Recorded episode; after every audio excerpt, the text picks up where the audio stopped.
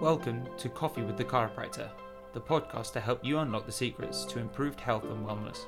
Whether you're a chiropractor or chiropractic patient, we will be traveling across the globe to talk to professionals who can help you to discover new ways to improve your health or the health of your patients. From chiropractors to osteopaths, personal trainers to nutritionists, we aim to help you in all of your needs. Here to host the show, a chiropractor, wellness coach, and life enthusiast, Dr. Patrick Hogg.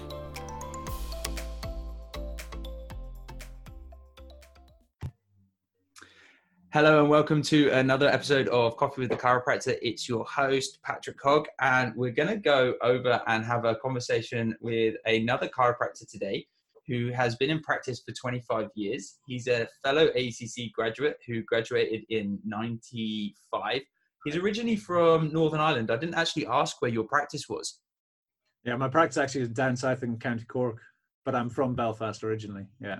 There you go. So he's currently running as a solo doc, but he's obviously had associates come and work for him in the past. So he's taken a lot of chiropractors under his wing. He's helped them progress through, but is now working as a solo practice himself.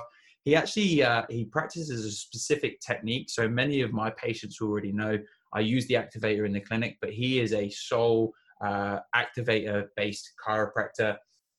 Uh, he also is a family man and he has four kids uh, 10 13 15 and 17 so i think actually uh, big families are one of the biggest life achievements. Uh, and i know that we're going to get some really interesting information. He's just he's i've met ed through my uh, inner circle and he despite the fact that he's been in practice for so long, and one of the things that I really admire, and we were just having this conversation before, despite the fact that he's been in practice for 25 years, he still wants to learn more. And in fact, he told me he told me uh, several months ago that he's never done a YouTube video. He doesn't even know how to open Facebook. And I can tell you, I can tell you, just observing this guy from a distance, that even though he's been in practice for 25 years, he's still willing to learn. And so, what we're going to do is we're going to come over and talk to uh, Ed today, and he's going to tell us a little bit more about himself, give himself a little bit more of an introduction, because I know I would have missed so much information. Welcome to the show, Ed. No, you got you got you got you got most of it. So, so yeah, I was I'm born and bred from in Northern Ireland. Um, when I left school, uh, I suppose as a typical 19 year old, I had no idea what I wanted to do. Um, I hadn't done very good at school.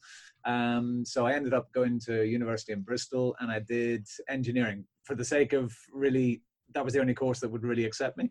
Um, and it was while I was going through my, my engineering degree uh, that I realized pretty quickly that I didn't want to do engineering. I wanted to do something more, but I actually had the, the fortitude or the fortune to meet a distant relation of mine who was a chiropractor.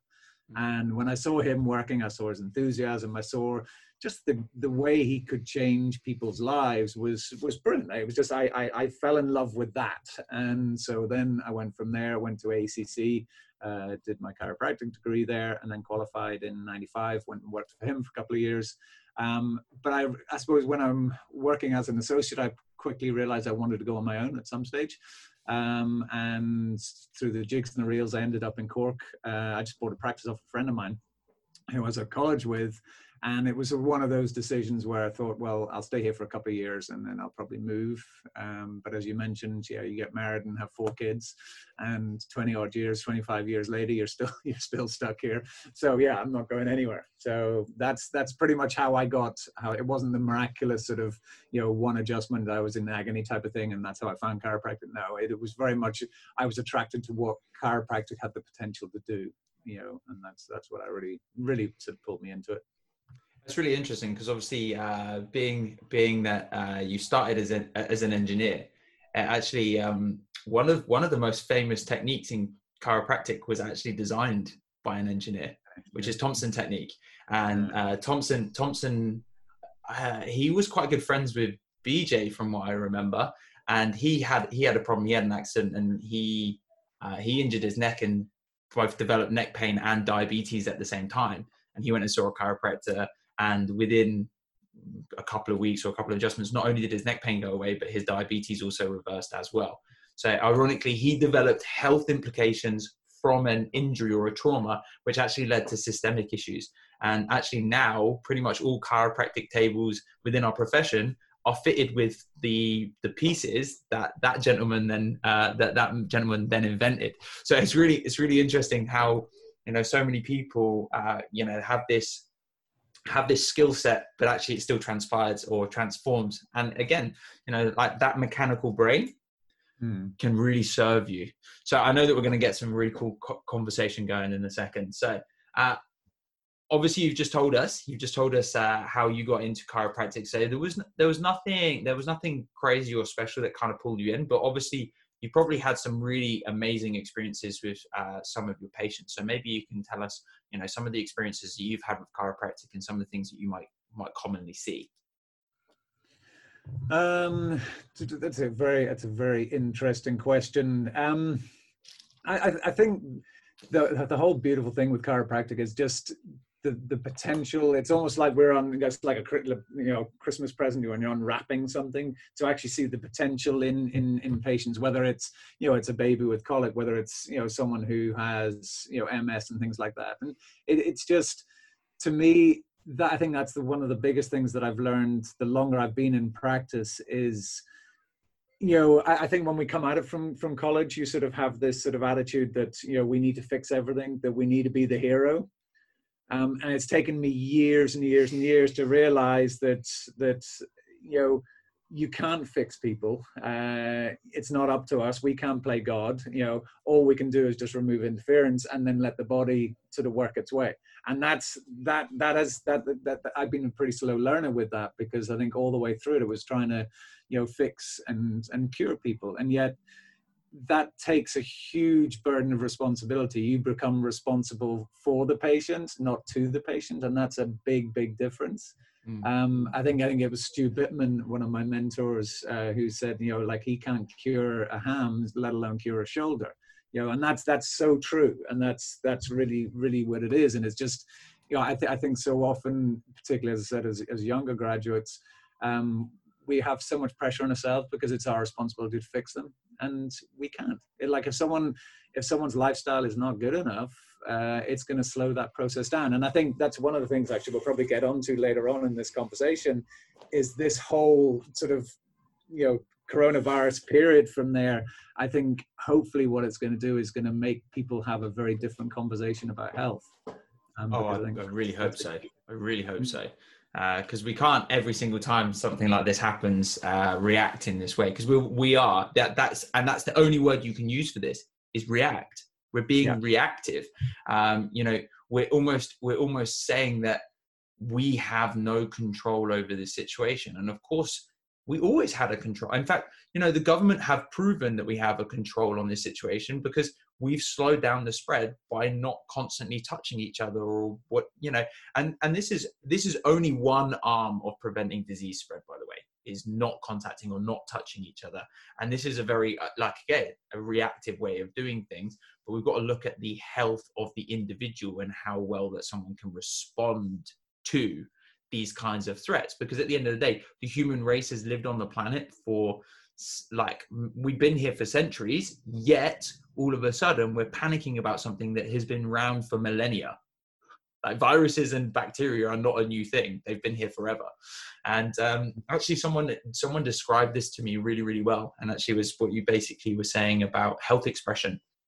And you know we all know that someone's got the huge potential inside of them. So someone described it to me like you imagine elton john who is like the perfect piano player you know everybody has that perfect piano player in inside of them but if you stick him on a piano that is uh, not tuned properly it doesn't matter how good the piano player is it's still going to sound crap. And and this is the thing is if you imagine your piano like your environment if you've got a crap environment it doesn't matter how good the inside is because the thing is we all have this inborn intelligence like this huge potential inside of us yet if you're not letting it actually be put onto the right environment, you're never going to get the sound music. And that health expression will never be there. So I, I thank you for, for, for sharing that with us. So maybe because obviously this is the thing that we want to be able to help our listeners with is actually being able to take control take control of their health and not be able to blame the external environment but actually you know have some have some control so one thing that i notice about pretty much every chiropractor that i've ever met and it doesn't matter what their philosophy is they generally are very good at taking care of their own health in in more ways than one so maybe you can tell us some of the things or some of the rituals that you have that help you to to, to keep your health in check um, for me, um, who was it? I think it was was it Tim Ferriss. I think once said, "If you win the morning, you win the day." Um, to me, and this is particularly you know having four kids um, i find that if i don't get things done earlier in the day they're not going to get done. So for me routine is really really important. Um, so i'm i'm an early bird. I get up between half five six every morning regardless whether it's monday to sunday it doesn't matter. And even through the whole of this coronavirus thing in fact i'm probably more attentive to my routine than than I've ever been before, purely because I knew that maybe this wasn't quite as good. Therefore, I was going to be tempted to do things, you know, get out of my routine and the habit. So I, I, I get up early, half you know, half five, six o'clock. Um, the very first thing I'll do is I'll have a, like a pint of lemon and water. Um, I then do a very sort of brief, like it's sort of five ten minutes, sort of breathing, meditative sort of process I go through. Um, and then from there, I then uh, go out and exercise, whether that's on the bike, the bike trainer, or go for a run with a dog, whatever. I'll do my half an hour, 45 minutes. Um, I then come back in. Um, and then my breakfast is, because I do intermittent fasting, so my breakfast is a uh, cup of, a mug of um, bulletproof coffee and that's a whole new discussion as well. Um, and then and and then and then at that stage, then my youngest is generally starting to get awake, so he's getting up. Um, and so then I'm my that's my time sort of over. But at that stage, you know, I'm sort of I'm at least prepared for the day. Um, I'll probably do a wee bit of reading as well before that, maybe do some some little bits and pieces of work. But that that's to me, if I get those sort of hour and a half, two hours in the morning, it just sets me up for the day you know and if and I, and I just once i've done that then then the rest of the day is easy because mm. you've also you've also achieved something as well. And i know if i don't exercise like i used to I, I used to never be able to exercise in the morning you know when the kids were really really young. And I, I just realize now that there's too many distractions there's too many things that take over and you just you lose that. So i think if everyone all your listeners like literally if they can just develop a simple routine in the morning it would make a huge difference Mm-hmm. And that's the yeah, that's it, that's it. And people will find different times of the day uh, to exercise, but I agree. Like first thing one, I mean, I know that there are definitely different physiological benefits for training different types of training at different points in the day. But if you're going to look on just setting up your mentality for the day, it makes sense to and it gets something physical done. Get something. It doesn't. And and what we know, what we know about the brain the brain the brain essentially needs three it, there's three essential things it needs on a daily basis in order to actually function properly. Oxygen pretty much no one's going to stop themselves from absorbing that unless they really are going to try and hold their breath for a very long time. Uh, glucose which most people are absorbing from some sort of food even if you're only eating a very fat based diet your body is still able to take those uh, those uh, compounds and break it and make it into glucose. And the last thing we know is it needs is stimulation. Hmm. The brain has to be stimulated. And one of the easiest ways to get very large volumes of stimulation to your brain and your nerves is to move. Hmm. So it doesn't necessarily mean that you have to go out and run marathons. It could be like a yoga or a stretching routine, uh, but moving. It could even just be a brisk walk. It could just even be a brisk walk. But we know that that's vital. It's vital for people's uh, healthy brain and nerve function. And without it, yeah. without it, we're you know we're, we you know we're we're, we're going to see deteriorations in people's uh, brain and nerve function. Mm. No, I, I completely like movement is life, as they say. But actually, I suppose also with the exercise, even you know, aerobic exercise is one thing, but we also need an element of strength in there as well that we mm. do have to do a little bit of lifting weight and it doesn't matter like it could be gardening could be anything you know it's you know it, but we need to get sort of both aspects but mm. I, I, suppose just a society as a whole is just and i think this is probably it's going to be a good reset and wake up for an awful lot of people because you know a lot of people get up at you know five o'clock in the morning they drive straight to work and they're at work the whole time so hopefully this whole thing may just make them reappraise things and actually realize you know what we got to rethink things through. You know, because you only get one one bite at this. You know, that's that's for sure. Yeah, and it's it's also interesting what you were saying about the the the because the resistance based exercise has got so much, especially for females. And this is my experience, and you know, I, I know nowadays it is shifting. I've seen a massive shift. I remember because I worked in leisure before I became a chiropractor, so that was what I was doing before I before I, I in fact I I actually continued to work in leisure whilst I was studying. That's what basically paid my bills whilst I was a student. And you used to never see girls in the resistance based area and ironically, they're the ones that are most susceptible to osteoporosis, which is one of the major, major, major, major, major things that you can prevent by lifting things because you have to cause that micro stress on tissues in order for your tissues to adapt. And this is what we know is that it's that adaptability to the environment. And obviously, setting up your environment mentally, physically, and then obviously, you like you said, you fast and stuff in the morning, but setting up that chemical process for your body. Uh, you know, you you're already you're already hitting three of your arms of the chiropractic arms pretty much first thing in the morning. Yeah, yeah. which is great. It's great. Amazing. Look, it's nice nice to hear that uh, chiropractors are, are, practicing what they preach. And actually, it's funny because uh, uh, intermittent fasting and bulletproof coffee is something that has popped up in a lot of my conversations with many of the chiropractors we've had on the show so far. So I think most of our listeners already know what bulletproof coffee is now. so well, well, I, my my confession is that actually it's it's become too much of an addiction really and because I, I just I, I, love it you know so whilst i do intermittent fasting it's sort of it's more a case of that's just because i've had my bulletproof coffee rather than the other way around you know it's just it's but it, no, i love it it's great. I'm the same i intermittently fast. I, I mean i don't drink i don't drink bulletproof coffee but i do drink a coffee in the morning. Mm. yeah i do drink a coffee in, but i haven't i've to be honest, I haven't eaten still. Like my my first meal will be after this, so I normally do about four to six hours.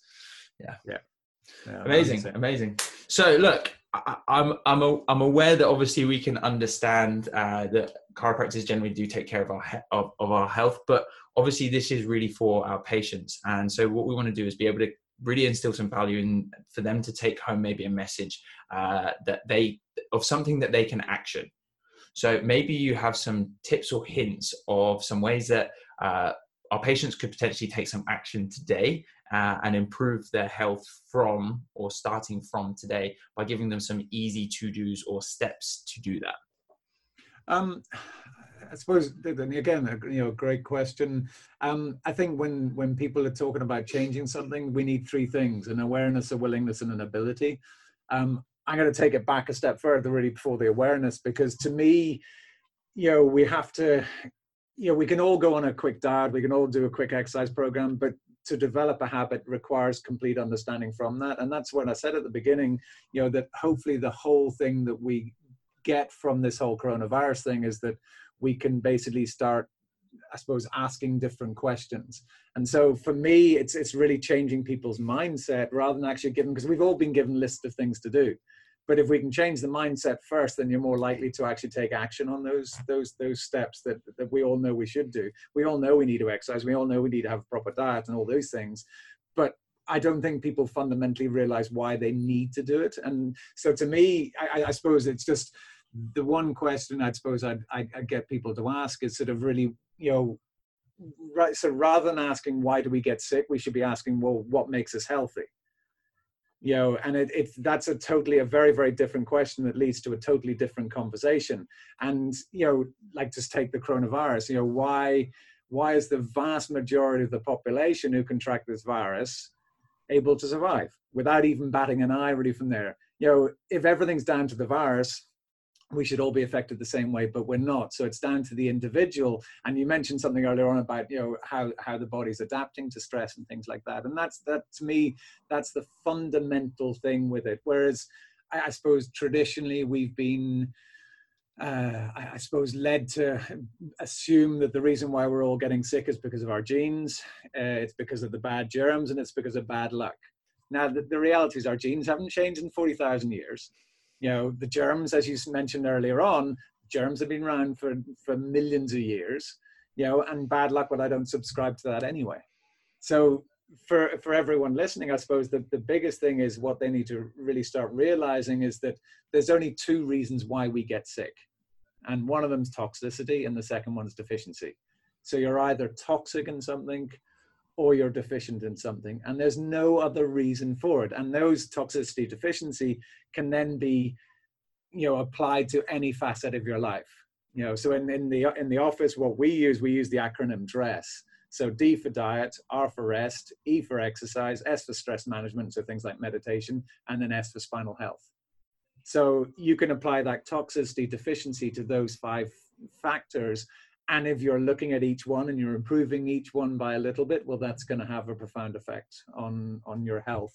But it really, I think that's that's the the biggest thing is that we, we you know, we, healthcare has taught us to basically just live our lives from crisis to crisis to crisis. And we're not taking responsibility for that. We're not you know we're just relying on someone else. We're being disempowered because of that. Whereas we need to actually wake up and actually realize you know what it's our responsibility. It's not the government's responsibility.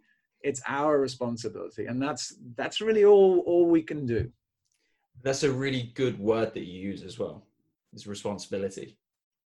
Because the only person the only person that is ever responsible for someone's health is themselves. And mm. you know it, like it was uh, you you said earlier uh, about playing playing god. You know no chiropractor no chiropractor can physically play god you know like when when the chiropractor takes credit for all of the changes in uh in their patient's health uh, that's when their chiropractor has lost lost his way essentially uh, because I mean, the, rea- the reality of it is, is that, yeah, okay, maybe the chiropractor applied a, a therapy or technique and, and the tissue is, has, has changed. However, it was that person's physiology, it's the, you know, the chemistry, the biology that's going on inside of that person. Like we say, it, it, it's that healing response, it's that it, almost an intelligent response that the body, the body has all of that potential inside. It just sometimes needs a little bit of encouragement. But it wasn't the chiropractor that healed people it was the body that healed people. Uh, we just we just need to like you say remove the interference.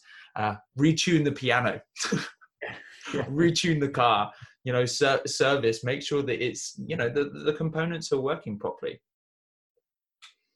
Totally. Yeah like you you you know cut the arm of a living person and cut the arm of a dead person you know the dead person ain't going to heal. Doesn't matter what the hell you put on it because as you say there is no intelligence there's no life force there's nothing there whereas you cut the arm of the living person yes they have the potential to heal um, and all our potential is slightly different but what we can do is try and improve and increase our potential so that we're at least you know living our lives to our optimum which is that's all that we can do. That's all anyone can do. And and it was it's interesting it's interesting that uh, uh, what you said as well because it's a potential as well. They mm-hmm. you know they use the the term potential. And someone described this to me that you know different people different and, and it was like you said about luck as well you know some people go oh i got sick because it was bad luck and uh, you know the thing is is that everybody everybody that's exposed to some level of stress like obviously you uh, presented differently with your DRESS if you your d is toxic and your r is toxic and your e is toxic and your both your s's are toxic guess what health is going to go down. Health is going to go. And some people have got almost like a, a, a higher level of robustness. However, it doesn't matter how robust you are. Eventually, if you keep doing things, it's eventually going to tip over. And I almost say that you know someone might be much more resilient, but if you think about it, you know some people are born with a sink, and some people are born with a bathtub. If you keep the tap on and keep the plug in, it doesn't matter how big your your capacity is. Eventually, you're going to blow flow. Exactly. It's so true. It is. You know, it really. It, it's it's it's exactly that. And just you know, also the thing with health is it doesn't come with any guarantee. You know, you could live the perfect life, but still get struck down with something. That's it. All you can do is give your body the best chance. And I suppose that's the thing that we know is that you know if you do enough of the right things, it gives you a heck of a lot of chance of avoiding most of the bad stuff you know so there's a it's it's you're just making your let's say you're swinging the odds more in your favor if you do more of the good things. That is that's that's certainly for for sure. Excellent. Look i think there's probably a lot that people could take action on. Those things yeah. There's a lot of there's a lot of good. we all good yeah. We've got a lot of action steps. So no one action steps we've got to be we're going to go everything. Brilliant. Uh, look, so I just want to just want to uh, pick pick your brain. So obviously, uh, you've now been in practice uh, for 20, 25 years. Mm-hmm. 25 years, and so uh, there's there's probably a lot of things that you've learned along the way. Now, I love asking this question, especially for people that have been in practice for, for 25 years, because uh, you've learned so much more than someone that's potentially been in practice for maybe only a year or two and and I call this the Terminator question because in Terminator he gets the chance to go back and uh, report back to himself what was happening in the future and say, look, you really need to stop this from happening, otherwise this is going to occur. So if you could go back to Ed when he was at uh, the ACC, or maybe there's a certain point in your career where you could go back and go, actually, do you know what? I really wish, I wish someone had told told me this earlier um, I suppose there's lots, lots of things I, I wish I wish I could tell myself back then. Um, I think the biggest thing that I've learned, again, the longer I've been in practice, like I've now been in, been here for what you know, 25 years. Um, uh, so I've seen some patients, you know, the whole time through those 25 years.